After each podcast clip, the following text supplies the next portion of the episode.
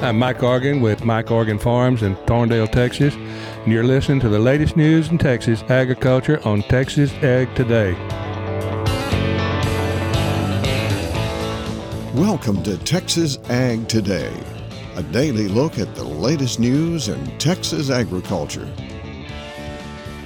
Texas Ag Today is produced by the Texas Farm Bureau Radio Network, with the largest farm news team in the Lone Star State. Now here's the host of Texas Ag Today, Kerry Martin. Hello, Texas. Thanks so much for taking time to join us for another episode of Texas Ag Today. All you got to do is jump on in with me and buckle up. We're going to take a ride around the Lone Star State as we cover the most important industry in this greatest state in the nation, Texas agriculture. In the news today, the twenty eighteen Farm Bill has now expired, and there doesn't seem to be any hurry to get a new one passed in Washington. We'll have more on that coming up to kick off today's show. My name is Kerry Martin. I'm your host along with the largest and most experienced farm news team in the Lone Star State. And we're all standing by to bring you the latest news in Texas agriculture, from the Piney Woods of East Texas to the Rocky Ranges of the Trans-Pecos, and from the Panhandle down to the Rio Grande Valley. We've been talking about dry conditions for quite a while now, so it's good to be able to say lately, we've been getting some pretty good rains in the Texas High Plains. I'm James Hunt, and I'll bring you that story on Texas Ag Today. The Texas Cattle Feeders Association is getting set for its annual convention in the Dallas-Fort Worth Metroplex. I'm Tom Nicoletti, and I'll have a preview of the convention straight ahead on Texas Ag Today. Well, the first days of fall are here, and it's a little bit different. This year's a little bit like summer some places. Please join me, John Begnaud, as we talk about preparation for fall and winter in Texas. We'll have those stories plus Texas wildlife news and a complete look at the markets all coming up. The twenty eighteen Farm Bill expired over the weekend, and right now there is not a new one to replace it. Texas Farm Bureau Associate Director of Government Affairs Laramie Adams spent last week in Washington, D C, and he says the Farm Bill debate is competing with a lot of other distractions in Washington right now. Funding the government has been the big one recently, uh, and uh, and that's sucked up a lot of oxygen. So our job is to make sure that we do two things, that through the appropriations process, that we make sure that, you know, bad amendments that uh, would be harmful to the farmers and ranchers in the industry, that those are defeated. Uh, we had pretty good luck doing that last week as uh, as they looked for solutions on funding the government and, and worked through appropriations. So uh, we worked on that, but then also uh, making sure that we don't let the Farm Bill go to the back burner is critically important right now. But even with all of those distractions, Adams is still optimistic that a Farm Bill can get done soon. We're still hopeful and optimistically that we get the Farm Bill done this year. Uh, it's just a matter of, is there floor time? You know, that's the other thing. Like with everything, all these other things happening, that gobbles up a lot of floor time. We have to make sure that there's the floor time needed to get this done.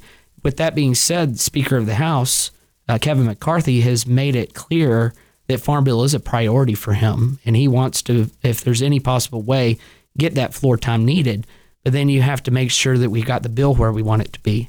That's Laramie Adams, Associate Director of Government Affairs for the Texas Farm Bureau. There is more wheat in storage in Texas this year and less sorghum and corn. According to a new report from the U S Department of Agriculture, there were fifty-six point three million bushels of wheat in all positions September first. That's up thirty-seven percent from the same time last year. There were two point nine eight million bushels of grain sorghum stored off-farm September first, down from eight point six four million last year. Farmers had about two hundred seventy thousand bushels stored on farm. In terms of corn, sixteen million bushels of the grain were stored off farm September first, down thirty-eight percent from last year. On-farm stocks are not published for Texas. For the Texas Farm Bureau Radio Network, I'm Jessica Domel. Registration is now open for the twenty twenty-four American Sheep Industry Association's annual convention in Denver. January tenth through the thirteenth. If you'd like more information on how to register, just check out sheep u s a dot org. Big rains on the Texas High Plains are a good weather development. James Hunt has more from Amarillo. With much of the region falling back into drought conditions, it's been nice to get some moisture this week. The rain events have been pretty widespread around the Texas High Plains, with some locations picking up two or three inches in the past few days. One farmer getting to benefit is Wesley Spurlock. His farms in the Stratford area picked up a little more than two inches on Monday, moisture that Spurlock says was delivered pretty much how you'd like it. We got really good rains, and they came with no storm. I mean, almost rained straight down. Stratford is, of course, up in the northern Texas Panhandle, a part of our area that kind of got spared the intense misery most of the Texas High Plains suffered during a very dry summer. July it rained, August we got a rain, September. So we've actually had some of those rains come in where we got an inch, inch and a half, and then another a day or so later get another seventy-five hundredths. So we've had some pretty good rains really all year. Now, Spurlock hasn't completely gotten off lightly weather-wise. The heavy rains in May and June prevented him from planting about two-thirds of the corn acres he had originally planned, and he wasn't able to get any cotton seed in the ground. Still, he has managed to grow some corn and sorghum, with much of those crops destined to become silage for dairies. It also looks like things are setting up nicely for his winter wheat.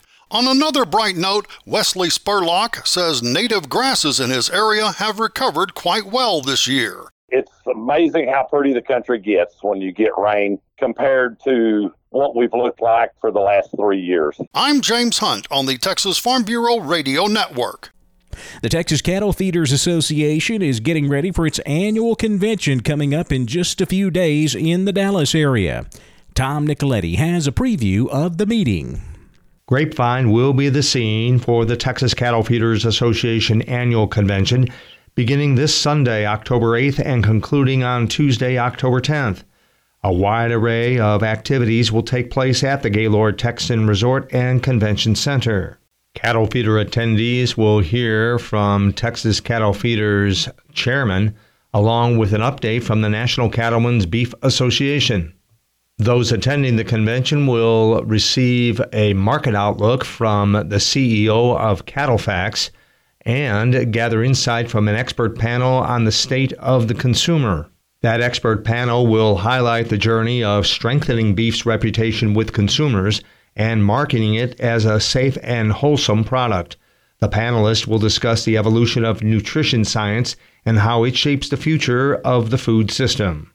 After the opening general session, attendees will sit in on an awards luncheon and the business meeting of the convention. I will be in Grapevine reporting on the T C F A convention.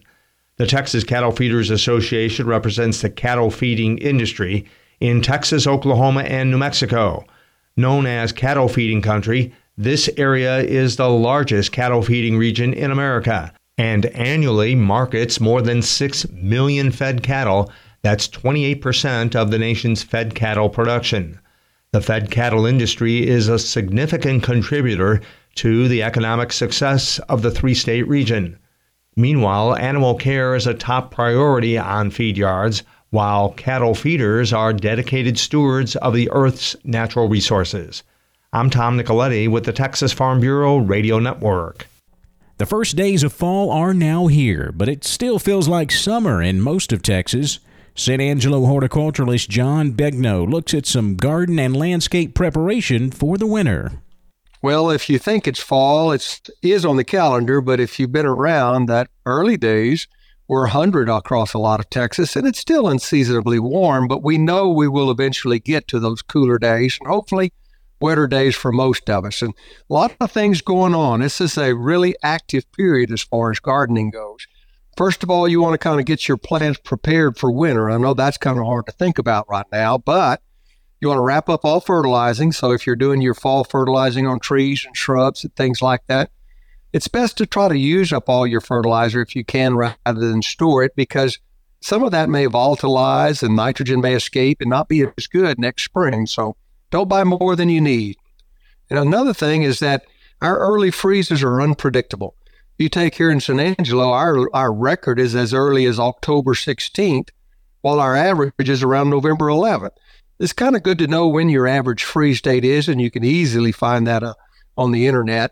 And it's also time to be planting garlic and cool season vegetables like lettuce and cabbage, carrots, broccoli. All of those things can be planted from either seed or from transplants right now.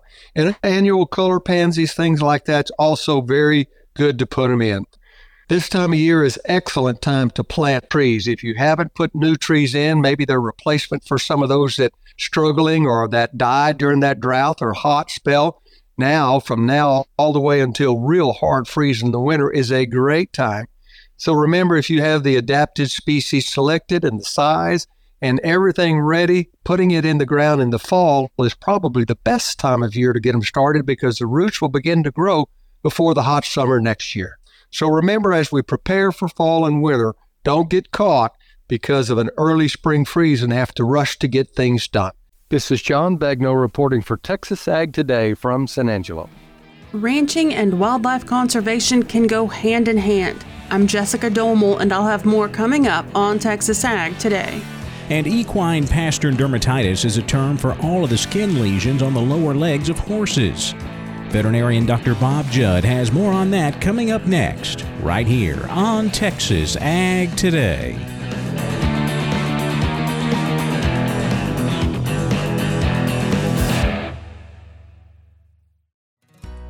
Howdy neighbors, Commissioner Sid Miller here. The Texas Department of Agriculture's Farm Fresh Network connects local producers with schools to provide fresh food for our students. If you're a farmer, rancher, producer, sign up at farm fresh network dot org.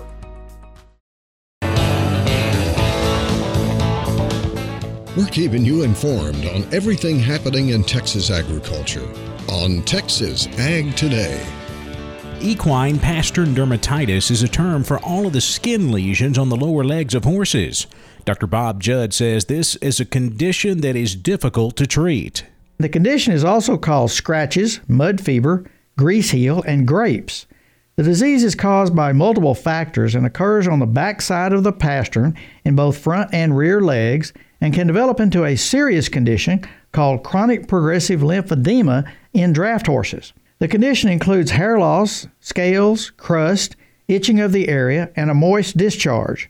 Many times the skin is thickened with fissures in the skin and scarring in later stages. These areas are generally painful to the horse, and scabs are very sensitive if you try and remove them. Draft horses with feathers on the legs predispose them to this condition. Horses with unpigmented legs are more susceptible, and the rear legs are more likely to develop the condition than the front legs. The condition occurs more commonly in cold and wet weather and is most common in horses kept in unhygienic conditions. Anything that irritates the skin can contribute to this disease, and this can include bell boots and any topical medications. A mite called coreoptes is common in draft horses and contributes to the issue. Bacterial involvement is common and is usually due to a staph infection. Treatment of the condition involves removing the hair and scabs, as the disease cannot be treated successfully if hair is present. The scabs are very tightly adhered to the skin, and removing them will be painful, so soaking them with a wet wrap for several hours to soften them, and then having your vet sedate the horse for removal is the best option. Once the scabs are removed, wrapping the leg with a cortisone and antibiotic and antifungal ointment will kill the infection and decrease inflammation. I'm veterinarian Doctor Bob Judd. This is the Texas Farm Bureau Radio Network. Ranching and wildlife conservation can go hand in hand. Jessica Domel has more in today's Wildlife Report. On our last two programs, we told you about a proposal from the East Foundation that would protect their neighboring landowners as the foundation releases endangered ocelots onto its ranch in the Rio Grande Valley. The foundation is a South Texas ranching operation and agricultural research organization. Neil Wilkins, East Foundation C E O, said they plan to demonstrate that ranches can contribute to endangered species while continuing ranch operations. If we're truly going to be land stewards, of private ranch lands, and there's, you know, one hundred million acres of private ranch land in Texas. And if we're going to be good land stewards, it's got to be for the whole thing. Got to keep all the pieces. And we've also got to be able to continue to demonstrate that livestock production is absolutely compatible with wildlife conservation. And in fact, it's absolutely necessary for wildlife conservation. So in this case, the fact that we're recovering an endangered species across productive cattle ranching operations is a real demonstration that private land stewardship works, and we don't have to have endangered species recovery happen just on public lands. Currently, there are between one hundred and one hundred fifty ocelots left in Texas. They're isolated into two small populations along the Texas coast. One we call the refuge population. It's around Laguna Atascosa National Wildlife Refuge, and there's between sixteen and twenty ocelots. Further north, we call it the ranch population in Willacy and Kennedy County. There's between sixty and eighty ocelots. They're centered around East Foundation's El Sow's Ranch, which is just to the north of the town of Port Mansfield. For the Texas Farm Bureau Radio Network, I'm Jessica Domel. It's time to check the markets. Jessica will be back with a complete look at the livestock, cotton, grain, energy, and financial markets coming up next. Keep it right here on Texas Ag Today.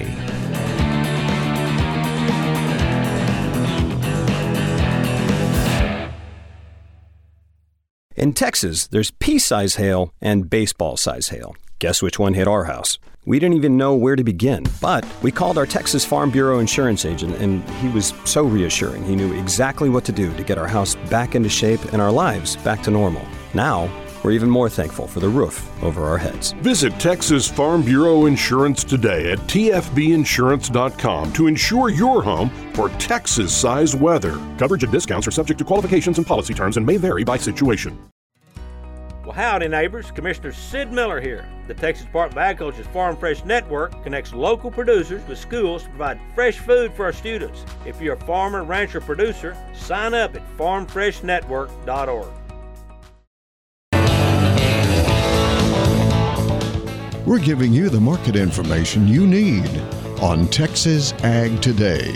The live cattle markets traded lower on Thursday due to outside economic and political pressures. October live cattle down twenty-five cents to one eighty-one ninety-five. December live cattle down sixty-five cents to one eighty-five thirty-seven. February live cattle down seventy-seven cents to one eighty-nine sixty. A lack of support from live cattle trade and corn trading higher pushed feeder cattle lower Thursday. October feeder cattle down twenty-seven cents to two forty-seven fifty. November feeder cattle down twelve cents to two fifty thirty. January twenty twenty-four feeder cattle down a dollar to two fifty-three oh five. Box beef was lower Thursday, choice down one dollar fifteen to two ninety-five sixty-one, select down a dime to two seventy-four seventy-seven. Now let's take a look at those livestock auctions. We're walking the pens with Larry Marble. Henry Pickett sold cattle in Abilene this week. Henry, tell these folks about it. Turned out really well. We ended up with about eight hundred fifty total cattle with one hundred seventy-five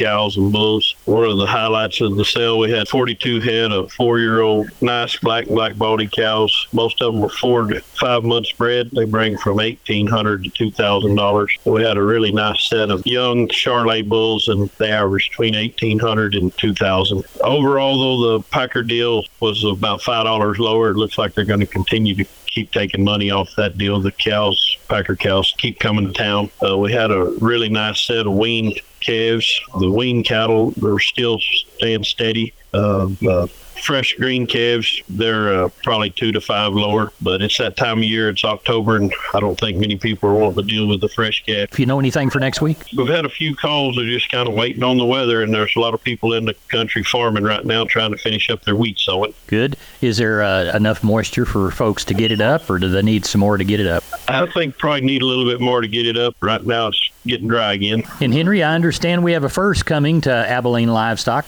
Yeah, we're going to try to have our first First sheep and goat sale October twenty-first. It'll start at eleven a.m. just like our cow sale, and we'll be receiving uh, sheep and goats the Thursday and Friday prior to the twenty-first. Tell and that's a no, Saturday. That's a Saturday. Tell everybody how to get a hold of you. Here at the barn, you can be reached at three two five, six seven three, seven eight six five, or my cell number is nine four zero, seven three three, eight two zero eight. Henry, thank you so much. Texas Neighbor, thank you, too, for listening to us here on the Texas Farm Bureau Radio Network. We are Walking the Pens. I'm Larry Marble. You're listening to us right this second on Texas Ag Today.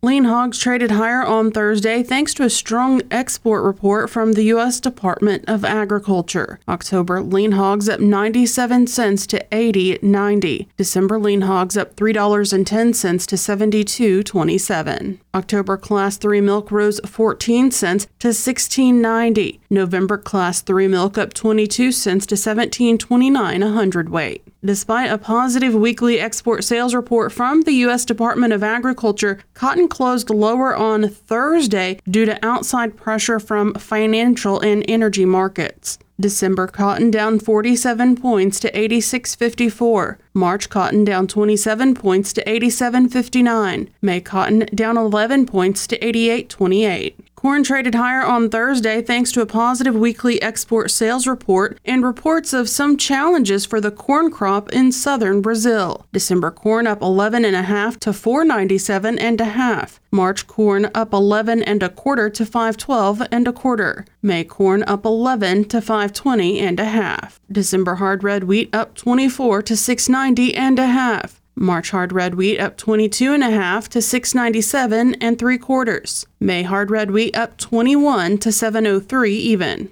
November natural gas up twenty-one cents to three seventeen. December natural gas up twenty cents to three fifty-two. After some steep losses on Wednesday, in fact, those were the biggest daily drop in over a year, according to Reuters, crude oil continued those losses on Thursday. November crude oil down one dollar and eighty-seven cents to eighty-two thirty-five. December crude oil down one dollar and seventy-two cents to eighty eighty-three. On Thursday, the Dow fell thirteen points to thirty-three thousand one hundred sixteen. The S and P five hundred was down five points to four thousand two hundred fifty-eight. And the NASDAQ dropped ten points to thirteen thousand two hundred twenty-five. Analysts say that could be due to fears that the United States could lose its triple A rating due to political chaos and government shutdown fears. That wraps up this edition of Texas Ag Today. We hope you join us next time for the latest news in Texas agriculture. I'm Jessica Domel, and I hope to see you then. Thanks for listening to Texas Ag Today. Be sure to subscribe to our podcast on Apple Podcasts, Google Podcasts, or Spotify. For more Texas Ag news and information, check out our website at texas farm bureau dot org or t f b radio dot com.